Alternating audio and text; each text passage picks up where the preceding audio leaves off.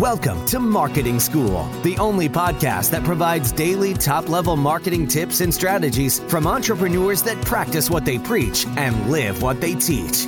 Let's start leveling up your marketing knowledge with your instructors, Neil Patel and Eric Siu. All right, marketing school listeners have a special message from our sponsor, DreamHost. If you want to rank higher on Google, you want to make sure your website loads super fast. Check out DreamHost. Not only is their solution super affordable, it'll make your website load faster, and they have amazing tools and support for your business to ensure that you grow and succeed. Welcome to another episode of Marketing School. I'm Eric Siu.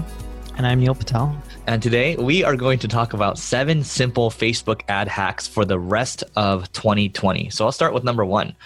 Number one, for in terms of Facebook ad hacks, I actually got this from the CMO of ClickFunnels. He actually just explained it to me yesterday, and it's something that we've been doing, and I think a lot of people should be doing, is set it and forget it retargeting. What that basically means is, let's say if someone lands on my hits a landing page, and the landing page is telling them to opt in. For example, for our consulting school offer on how to grow agencies, it's like, here's the benefits for opting in, right? Eric's built this agency before he's worked with these clients, blah, blah, blah, blah, blah. You literally take that copy and just put it into the, the retargeting ad and you're just trying to get, you're just trying to retarget people that haven't opted in. Now, the key thing here is when you're retargeting people, especially if it's a smaller audience, too many people go for the conversion objective when you should in fact be going for the reach objective to hit as many people as possible in that audience. So that's simple, but still, even today, even our best ad managers on the agency side, they forget to do stuff like this. It's really easy to forget. Like I forget a lot too. So just remember to do that.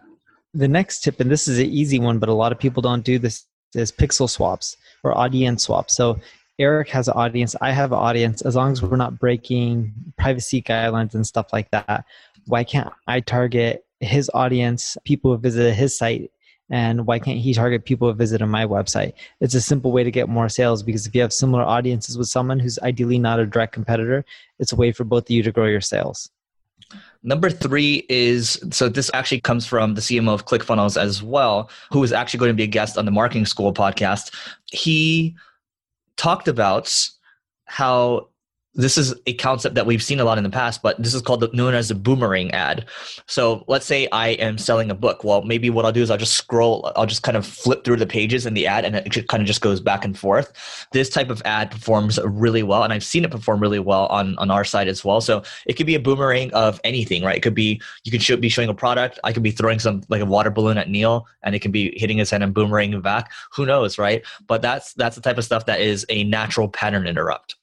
Number four, look, ads are expensive. It's hard to convert cold traffic. So make the cold ad traffic warm and start sending them to educational pieces, blog posts, videos first.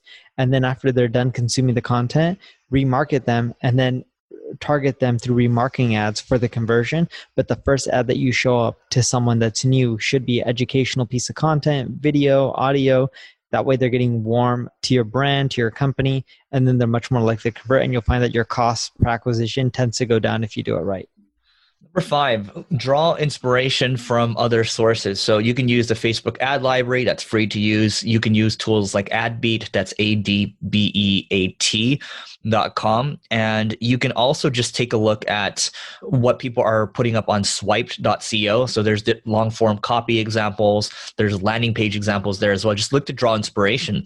And from there you i think over time you should build the habit of creating swipe files. So for me i like to save a lot of stuff in instagram i like to save a lot of stuff in facebook as well and i save them into different categories even on my phone if i, I see something i like i'll take a picture of it and i'll put inspiration right or if i see like a business opportunity i'll put it under opportunities because there's so many opportunities. So that's what I like to do. I think from there you'll at least be able to, you know, get some ideas because a lot of ideas that you see are really just iterations of other things. A lot of things are not necessarily created just completely from scratch. We're really iterating on the genius of other people. Yeah, and number 6, you're going to find a lot of people visit your checkout pages, your lead pages, but they don't finish the completion. They may add stuff to the cart, but they don't complete. So create a remarketing video explaining in a video what it's like to be a customer, what it's like to complete the experience, the benefits, how amazing the product is, how amazing the service is, maybe even bring in other testimonials and showcase those remarketing ads all over Facebook. And what you'll find is they won't get viewed a lot, but the people who do view them, the conversions tend to go through the roof. All right, number seven, last but not least, what's old is new again. So I gave you the example earlier with the boomerang ads, and that's something I've seen over the years. What tends to happen is people start to get banner blindness looking at the same ads over and over because everyone, let's say you listen to a podcast like Marketing School or something else, and we talk about something that's working really well. Everyone will jump on it. And what happens is quickly people are used to it and then it doesn't convert as well.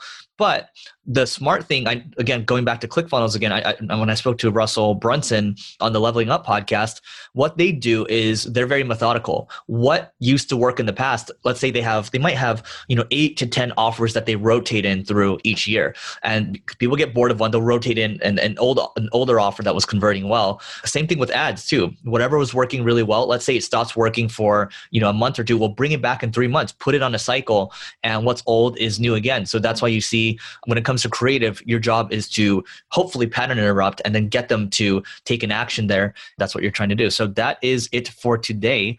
If you are interested in our virtual event, it is at marketingschool.io slash live. That's L I V E. Awesome founders and executives, awesome speakers, networking. We also have accountability groups as well. Just all the things to help people grow because we're still all hanging out at home right now. So again, marketingschool.io slash live. That's L I V E. And we will see you tomorrow. We appreciate you joining us for this session of Marketing School. Be sure to rate, review, and subscribe to the show, and visit marketingschool.io for more resources based on today's topic, as well as access to more episodes that will help you find true marketing success. That's marketingschool.io. Until next time, class dismissed.